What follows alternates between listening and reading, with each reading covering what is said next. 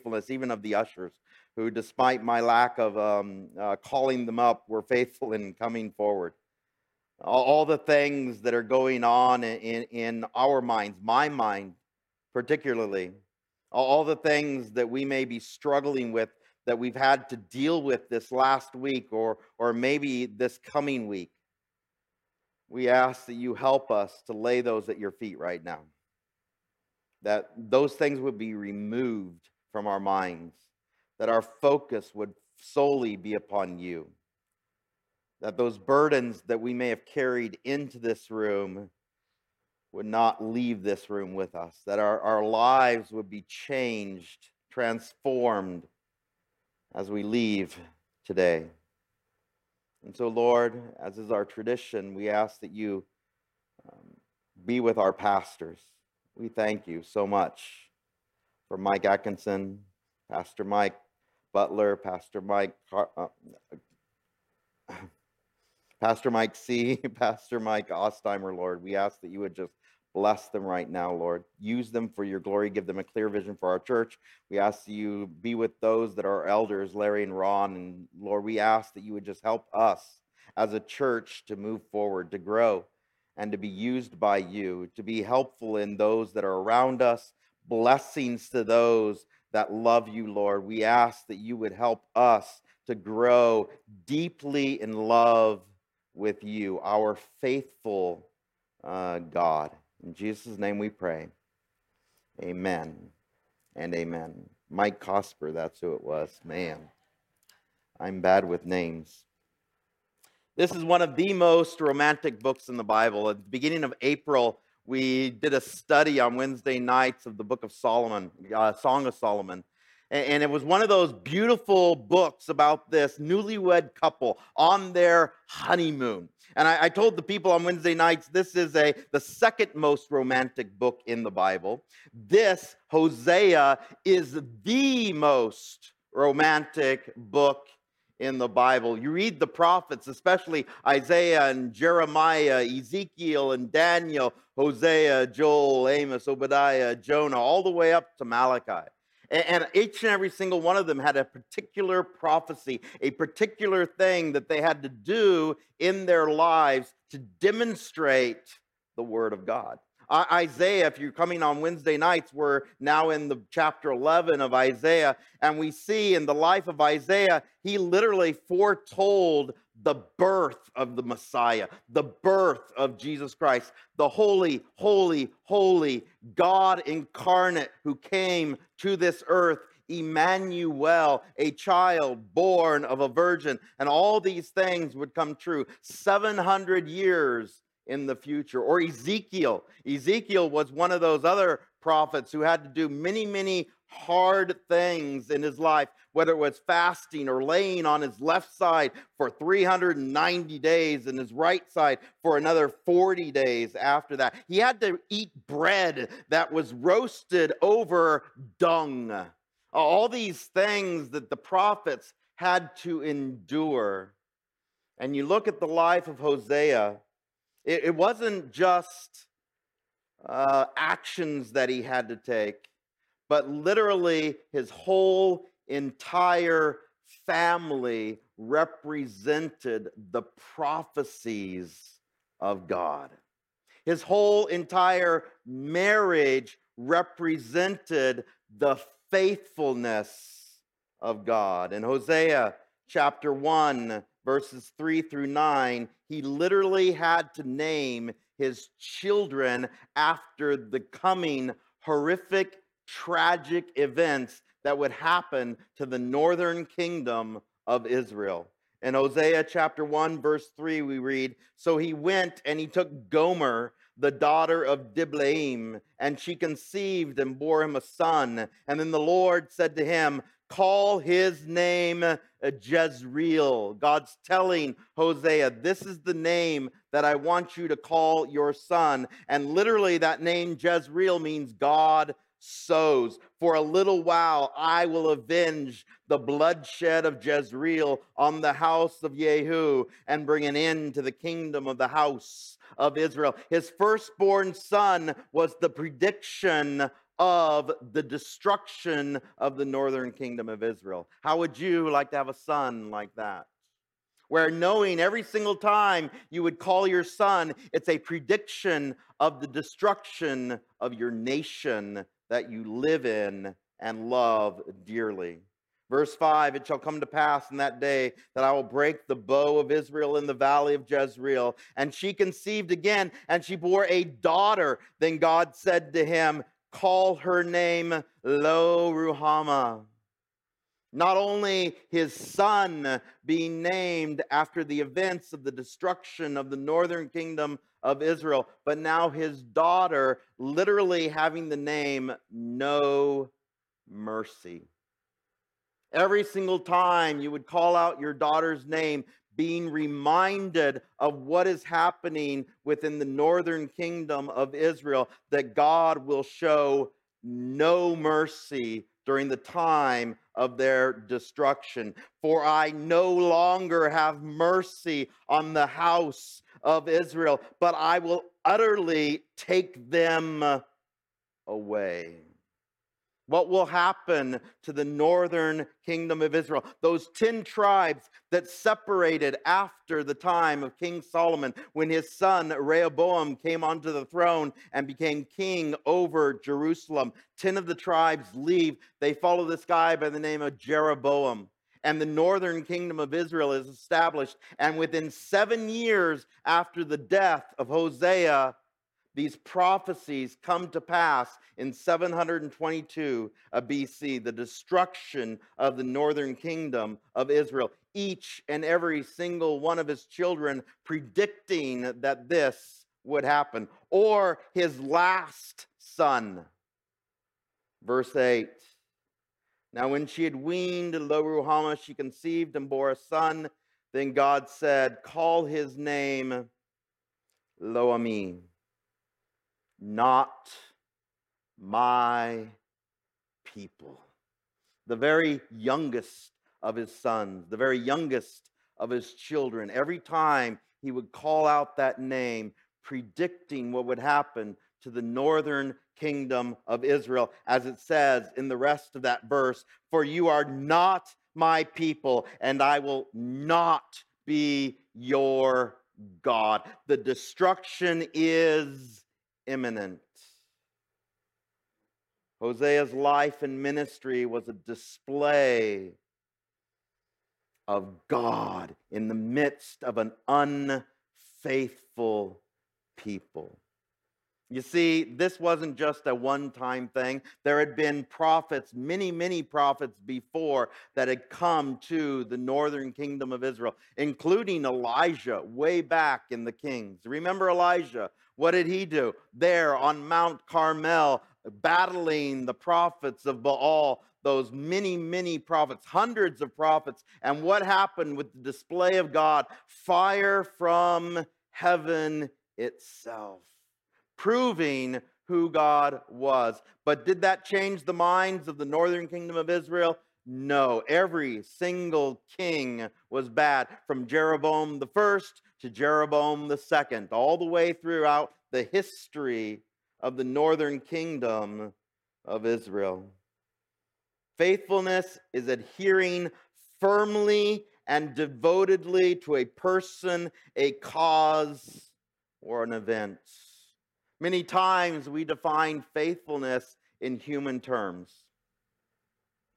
I know beyond a shadow of a doubt, I have been unfaithful. I've been unfaithful to James.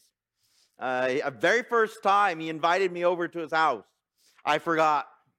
I had other things that were going on. I've been unfaithful to many of the men in this church that I know beyond a shadow of a doubt, I can call them on a Friday morning and immediately they will have my Monday night and my Wednesday morning covered for the next week. I know beyond a shadow of a doubt that I can call certain men and they will be there. But are we always 100% faithful? No. What happens in our lives? Things come up and we have to evaluate, am I going to be faithful in this situation or faithful in that situation?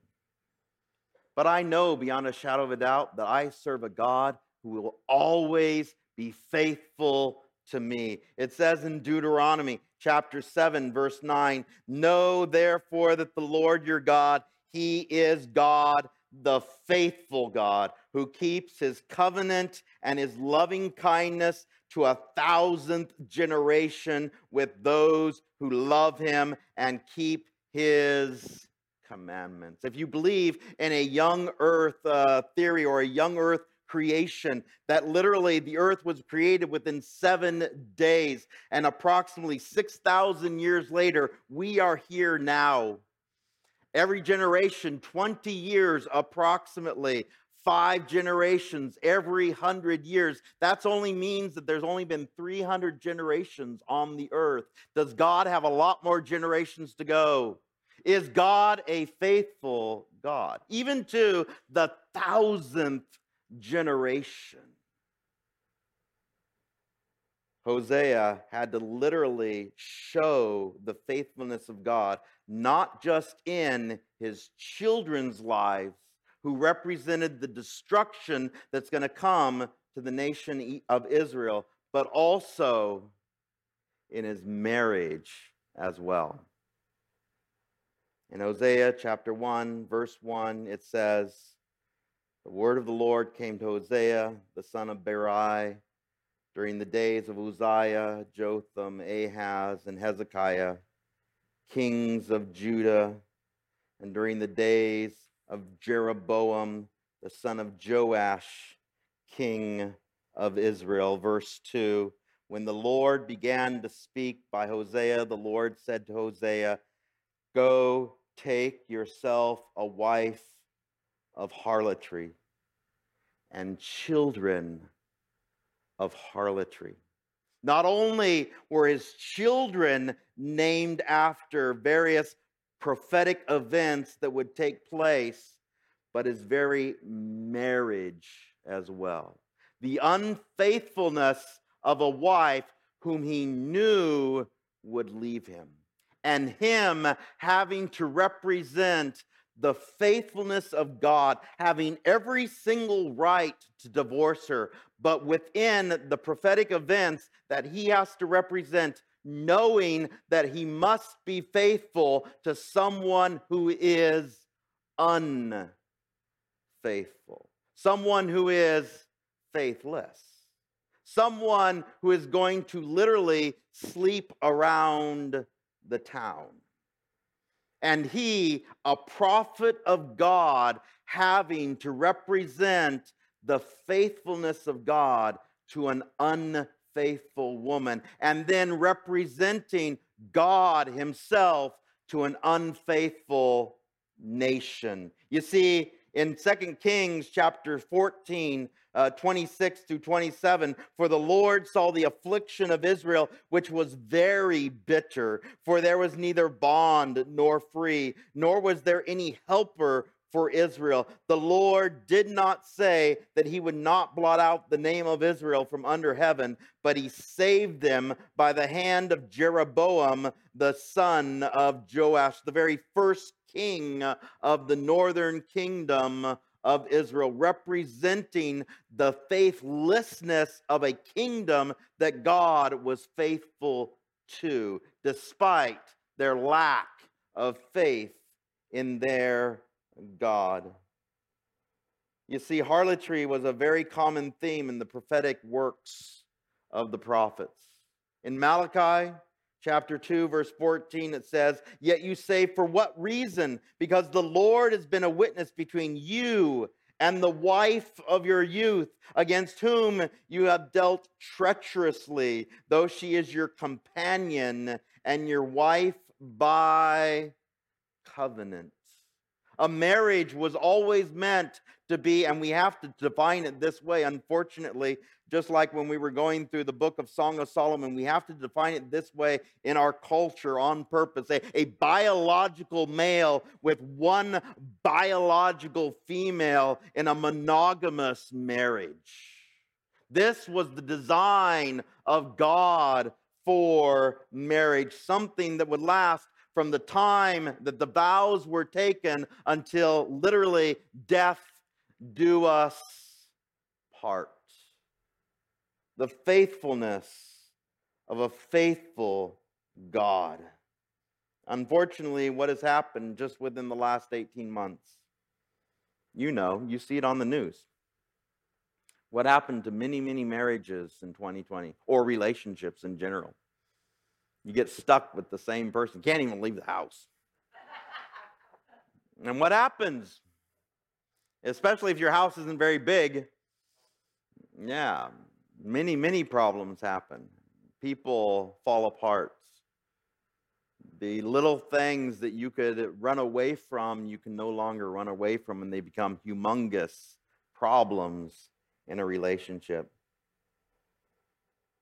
Faithfulness in the midst of sin always produces discipline. Faithfulness in the midst of sin always produces discipline.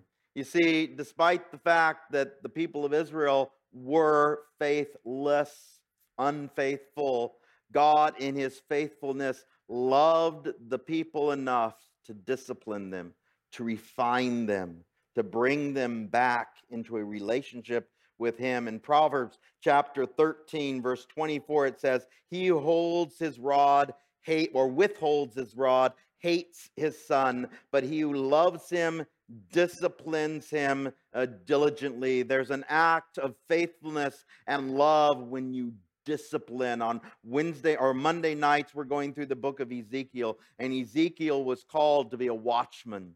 A watchman, by definition, observed or watched. I know it's an amazing concept, but the idea that the watchmen were watchers, right? But then not only were they supposed to watch, but they were supposed to warn as well.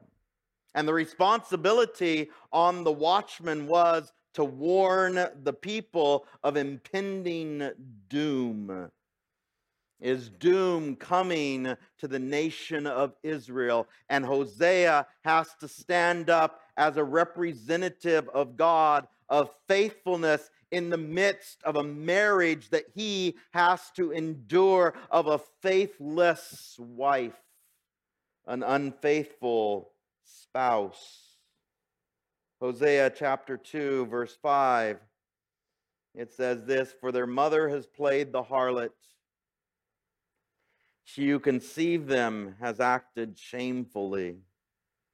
For she said, 'I will go after my lovers, who gave me my bread and my water, my wool and my flax, my oil and my drink.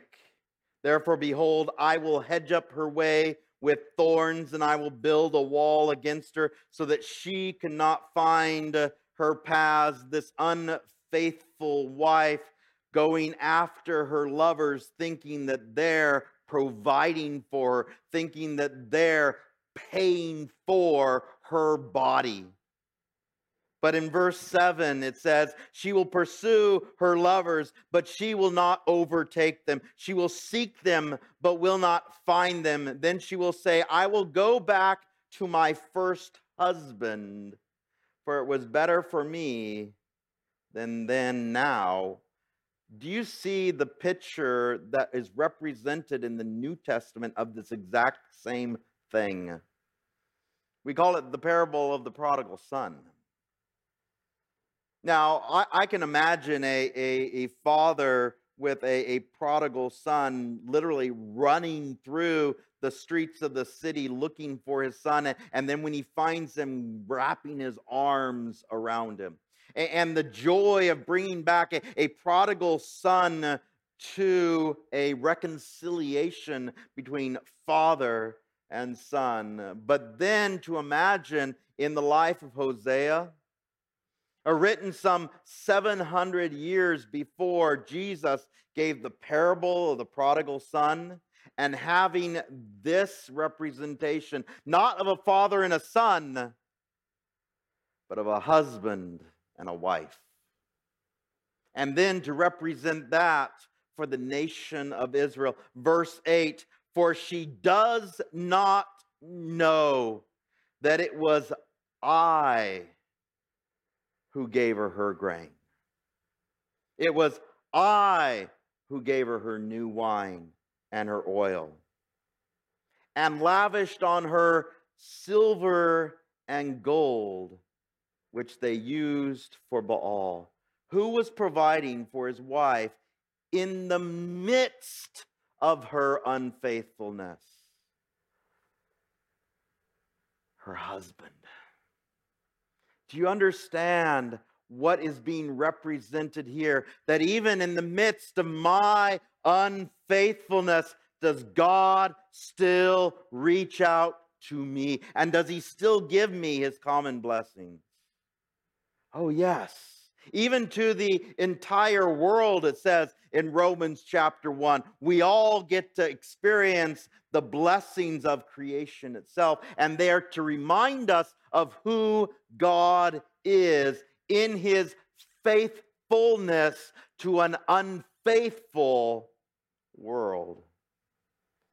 In Ezekiel chapter 16, we get a little bit of a deeper picture, an image of what it was like for God with the nation of Israel.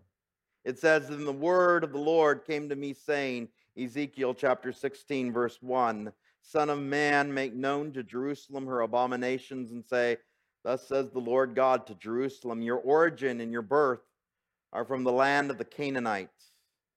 Your father was an Amorite, and your mother a Hittite," describing literally all the way back to the descendancy of Abraham himself, where he came from the land of Ur, related to the Amorites and the Hittites, moon worshippers and sun worshippers, and God called them out. Verse 4, "As for your birth on the day you were born, your navel cord was not cut, nor were you washed with blood. For cleansing you were not rubbed with salt or even wrapped in clothes. No eye looked with pity on you to do any of these things for you, to have compassion on you. Rather, you were thrown out into the open field, for you were abhorred on the day you were born." And that little baby writhing in their own blood, the navel cord hanging out, and God takes mercy upon a people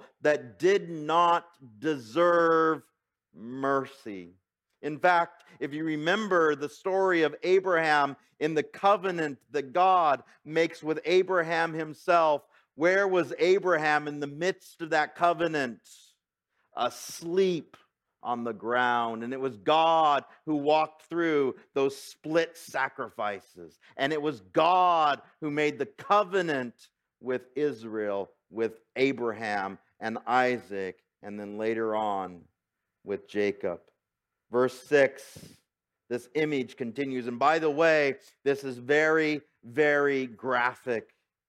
That there is no sugarcoating in the Bible, especially in the book of Ezekiel. "And when I passed by you and saw you squirming in your blood, I said to you, while you were in your blood, live. Yes, I said to you, while you were in your blood, live. I made you like numerous, like the plants of the field. Then you grew up, you became tall, you reached the age for fine ornaments, your breasts were formed, your hair was grown, yet you were naked and bare. And then I passed by you, I saw you, and behold, you were at the time for love. So I spread my skirt over you. I covered your nakedness. I also swore to you, and I entered into a covenant with you, so that you became mine, declares the Lord God." The covenant that God made with the nation of Israel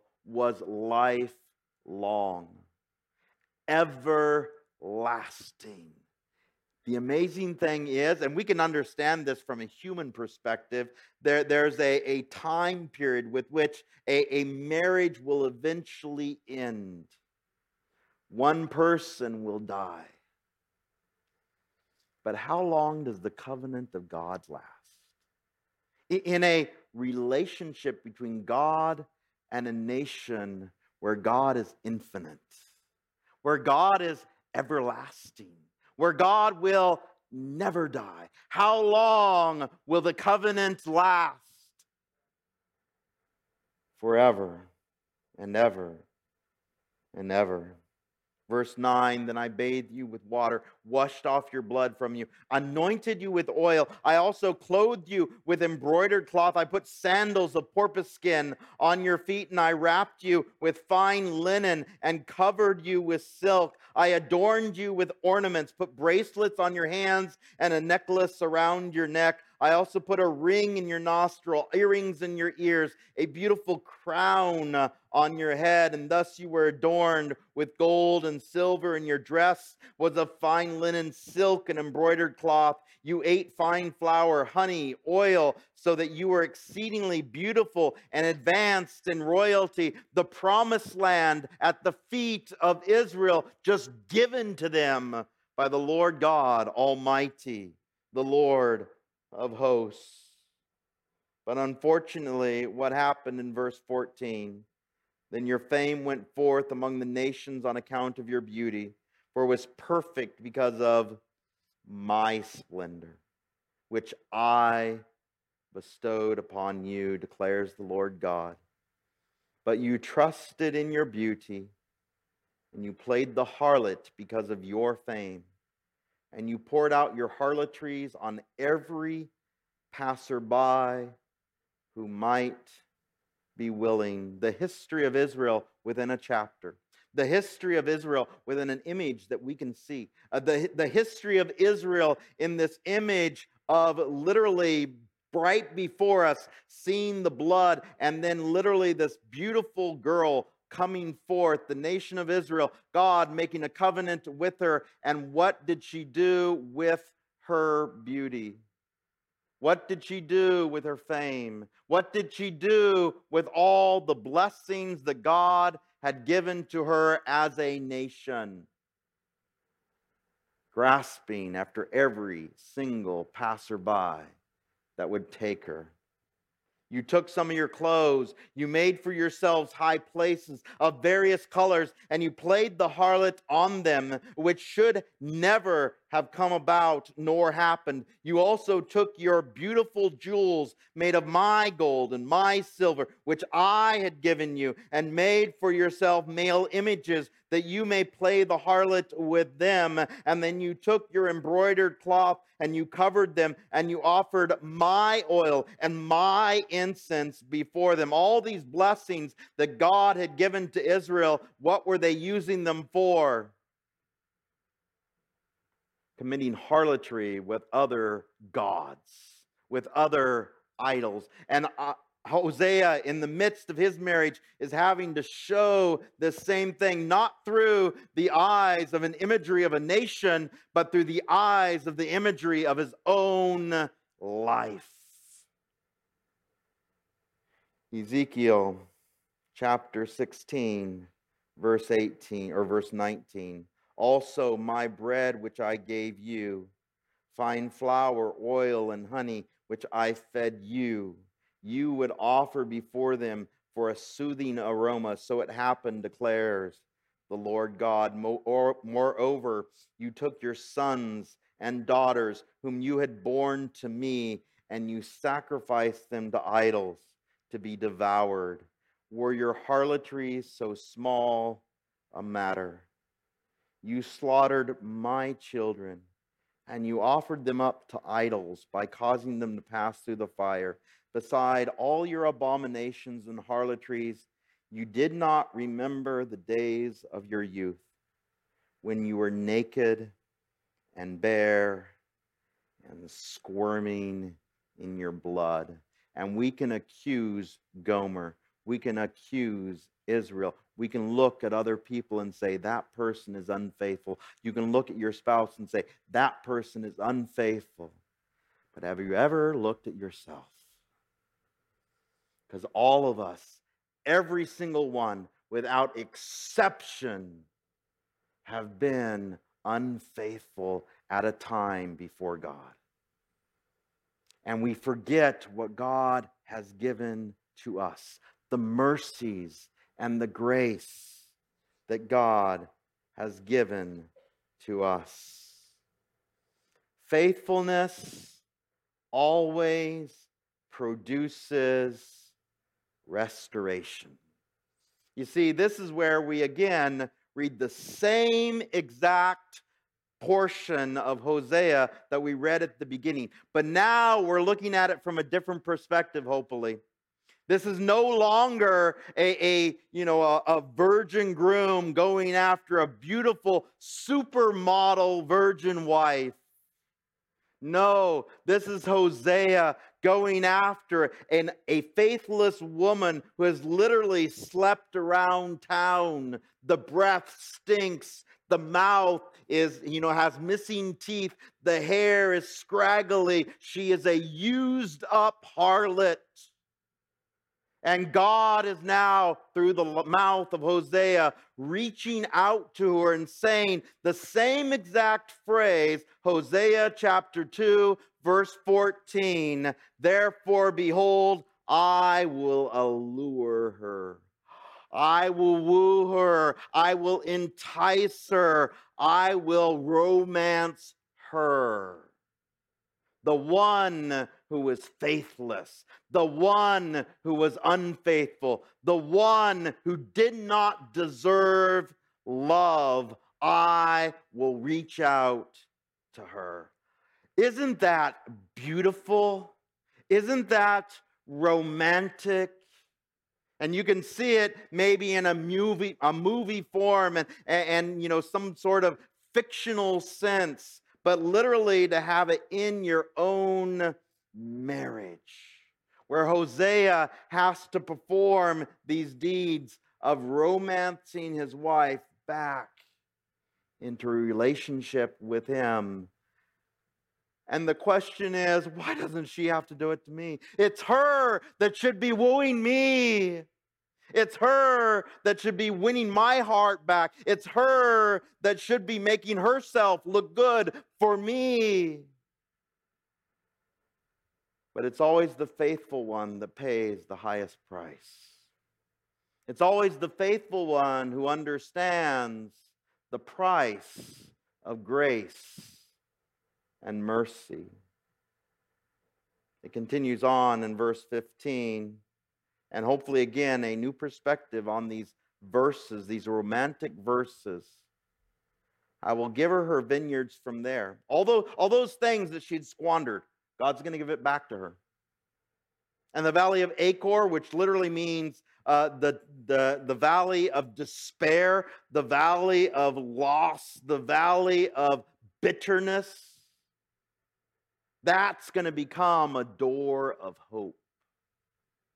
Or she shall sing there as in the days of her youth, as in the day when she came up from the land of Egypt, looking all the way back to the time when God freed the nation of Israel from bondage and brought them across the Red Sea, and there in the wilderness where they would have to wander for 40 years until every single one of those that did not believe would enter into the promised land. And what would they do with that promised land? Just like what we read in the book of Ezekiel, they would squander it. And they would use the blessings of God to run after idols, to run after other gods. They would commit harlotry. Verse 16, and it shall be in that day, says the Lord, that you will call me. And in the Hebrew, it says this beautiful nickname, Ishi. This beautiful term of endearment, my dear, or beautiful, or handsome, or all the nicknames that you may give to your spouse. One that you love dearly, all those romantic times where you call one another. To be reminded again that she will be brought back into a relationship with the faithful one. Unlike the idols which she called, and no longer call me my master, and literally this word is Baali, the gods that she would have worshipped in her sin, the gods that she would have worshipped in her unfaithfulness. faithfulness. And we can look at Israel. We can blame Israel. We can look at this relationship and we can say, I don't have any idols in my house. I don't have any idols in my life.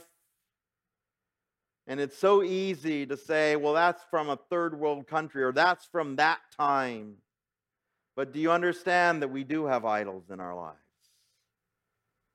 It's those things that we hold it in our hands. It's anything that we put before the place of God. It's all those things that take our love for God and replaces it for our love for something else, even those things that we may call hobbies, or those things that vie for our time when we should be worshiping or talking with the Lord. Verse 17, for I will take from her mouth the names of the Baals, and they shall be remembered by their name no more. How faithful is our God? How faithful is our God? The God of the universe, whom we are unfaithful to, is saying, I will remove the very names of those things that you put before me, because I am faithful to you. He will never bring it up again. That's a hard thing not to do.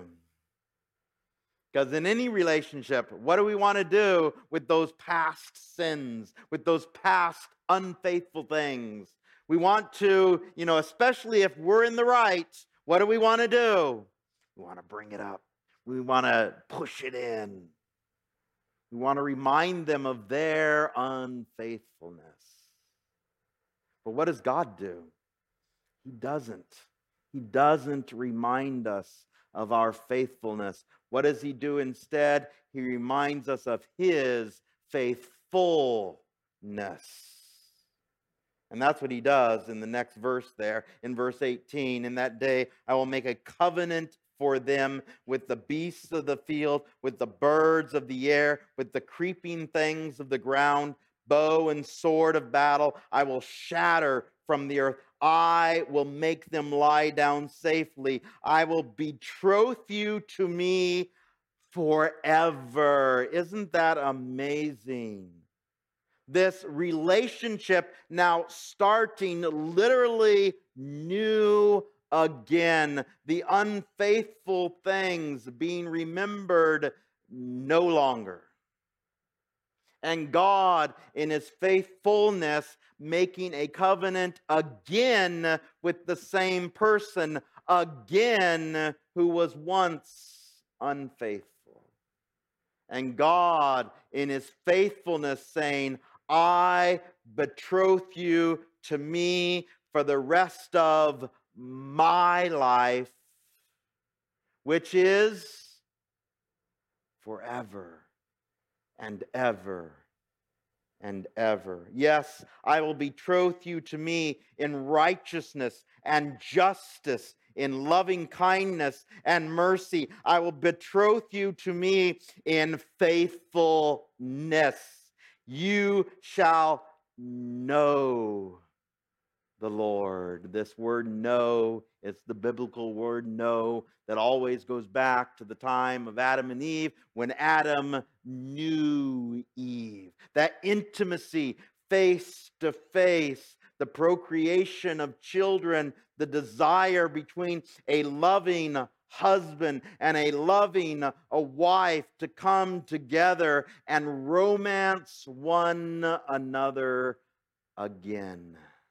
This is the faithfulness of God, but it doesn't stop there. You see, in the rest of the chapter, what does it say? Verse 21, it shall come to pass in that day when God again reaches out to Israel that I will answer, says the Lord, I will answer the heavens, and they shall answer the earth. The earth shall answer with grain and with new wine and with oil. They shall answer Jezreel. Remember the name of their firstborn son. God sows, that predicted the time when Israel will be wiped out. Now changing that time, changing that name to a name of hope, where God will sow something new and good. And then as it continues on in verse 23, then I will sow her for myself in the earth. Jezreel again being repeated. God sows, and I will have mercy on who had not obtained a mercy. Literally, the name of his second born child, Ruhamah, changed to from Lo-Ruhammi to Lo-Ruhamah. Literally, the name of saying, I had no mercy, now I will show mercy. The mercy of God repeated over and over and over again, changing a name that meant literally next to nothing, and now changing it to a name that brings hope and love and mercy and grace. And then their third-born son, portrayed in the rest of this verse. Then I will say to those who are not my people, you are my people. Lo-Ammi changed to Ammi. You shall say, you are my God. The beauty of the faithful God reaching out to the unfaithful. And we can say, well, that was written 2,700 years ago. What does it have to do today? The New Testament also says the exact same thing. In fact, in the book of Romans, it quotes these same exact verses. In Romans chapter 9, verse 23, it says this, and he did so to make the riches of his glory upon vessels of mercy, which he prepared beforehand for glory, even whom? Us. Those that are reading the book of Romans right now. Those that were reading Romans at that time 2,000 years ago, and those of us that read the book of Romans again, and it says, whom he also called, not from among the Jews only, thank God, because if it was by a nationality, by a genealogy, most of us wouldn't make it. But also from among Gentiles, all those that were not Jews, those that were not the chosen people of God. As it says in verse 25, as he says also in Hosea, I will call those who were not my people, my people, and her who is not beloved, beloved.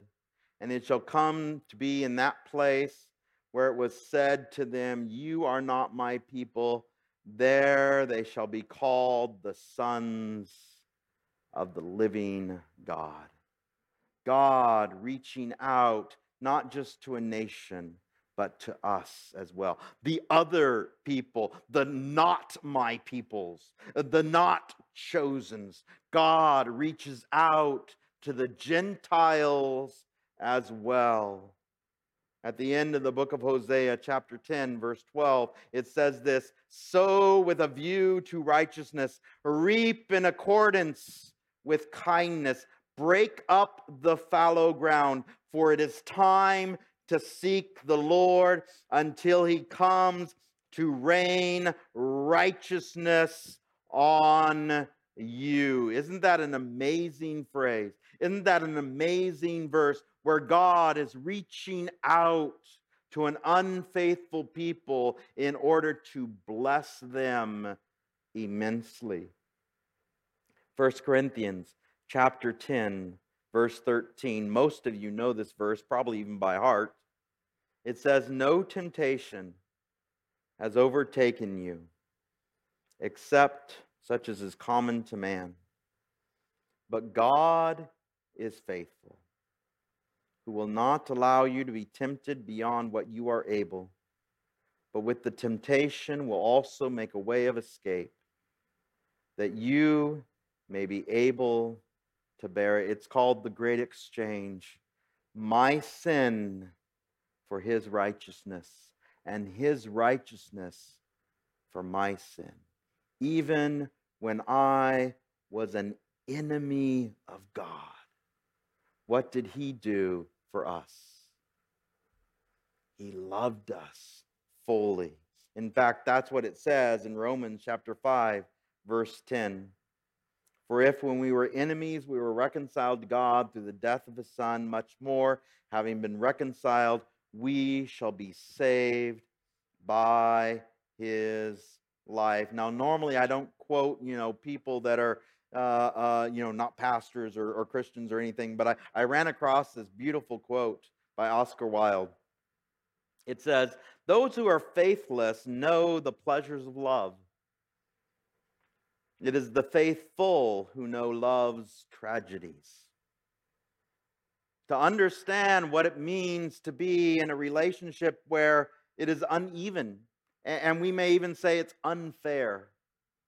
Why should I have to reach out to a person who's been unfaithful to me? Why should I have to reach out to someone who has hurt me? Why should I have to allure someone who doesn't deserve any form of romantic treatment whatsoever? And the question always goes back to, what about you and God? Does God reach out to us, even in the midst of the depths of our sin? Does God love us? And does he still show us grace and mercy beyond all comprehension or even our understanding? Yes, he does. 2 Timothy chapter 2, verse 13. If we are faithless, he remains faithful. Why? Because he cannot deny himself. The very essence of who God is faithful. The very essence of who God is in his attribute is faithfulness. And this is the perfect segue into communion. This is the perfect segue into understanding what it means to have communion with the God of the universe, who came to this earth and died for you and me. So I invite you, there's tables around the auditorium. Just come up and get one of these things as I read the next section here. 1 Corinthians chapter 11, verses 17 to 22. And just hold on to your cup as we will be taking communion together corporately. It says in 1 Corinthians chapter 11, verse 17, "Now in giving these instructions, I do not praise you, since you come together not for the better, but for the worst. For first of all, when you come together as a church, I hear that there are divisions among you, and in part I believe it. For there must also be factions among you, that those who are approved may be recognized among you.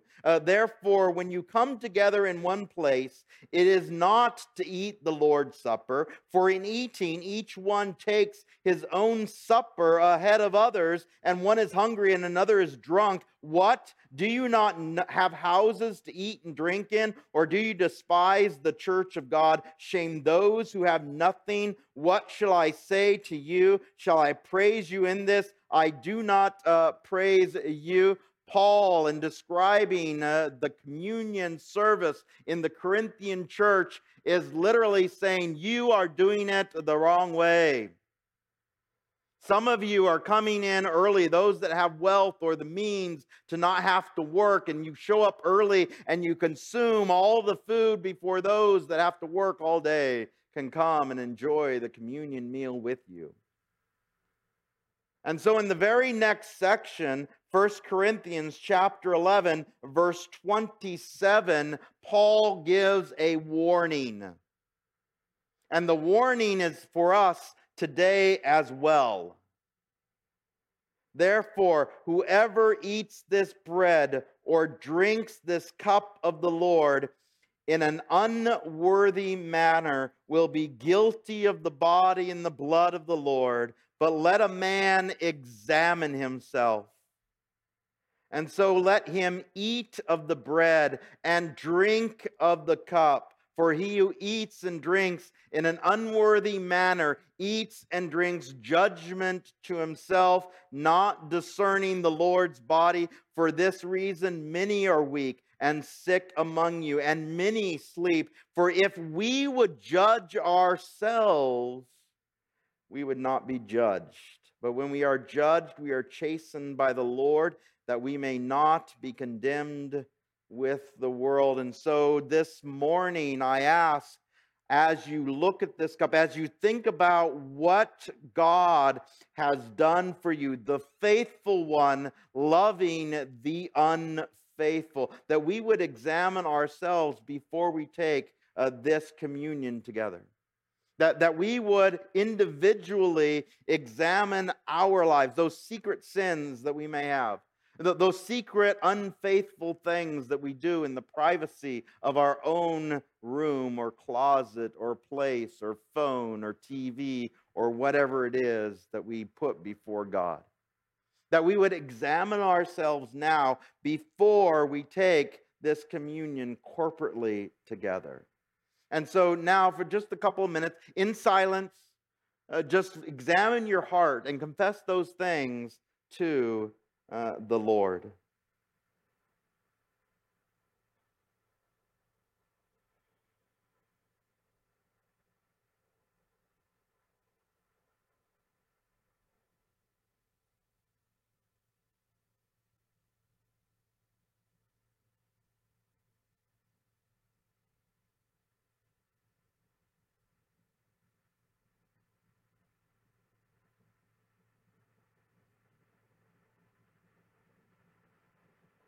And Father, it's so hard to sit in silence. It's uncomfortable. It's hard to look at myself, to examine my own heart, to seek out those things in my life that I have been unfaithful in. And around this room, as we examine our hearts, I ask that you would help us to see those things where we not only fall short, not only the my bads or the oops or the little white things that we say are just white sins or just mistakes, but that we would examine ourselves and see those things as iniquity and sin.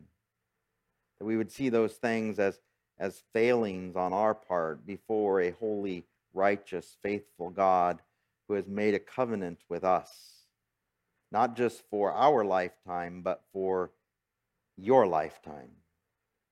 And so today, as we take this communion, remind us again of your faithfulness to us.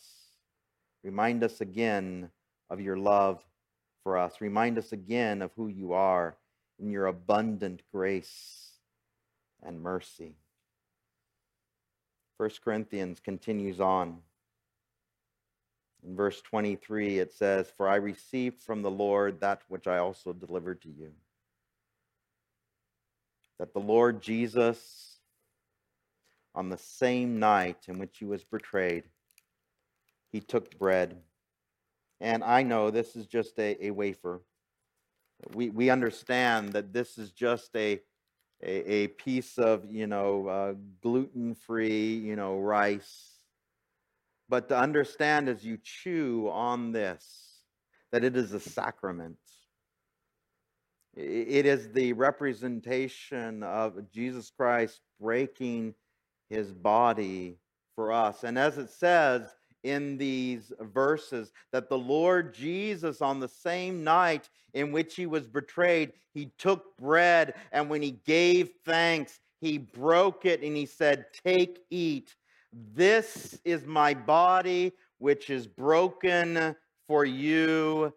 Do this in remembrance of me." As we share this bread together corporately, as you chew on that bread, remember what Jesus Christ did for you, the faithful one dying for the unfaithful people.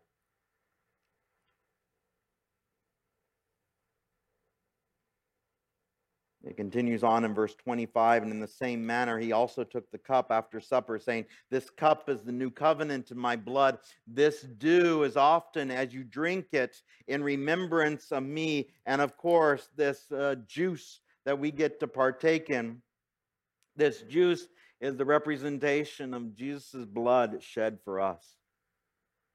To understand that not only was Jesus broken for us, was Jesus betrayed for us. The faithful one who deserved none of the punishment was unjustly crucified for you and for me. So as we partake of the juice together, remember what Jesus Christ did for you.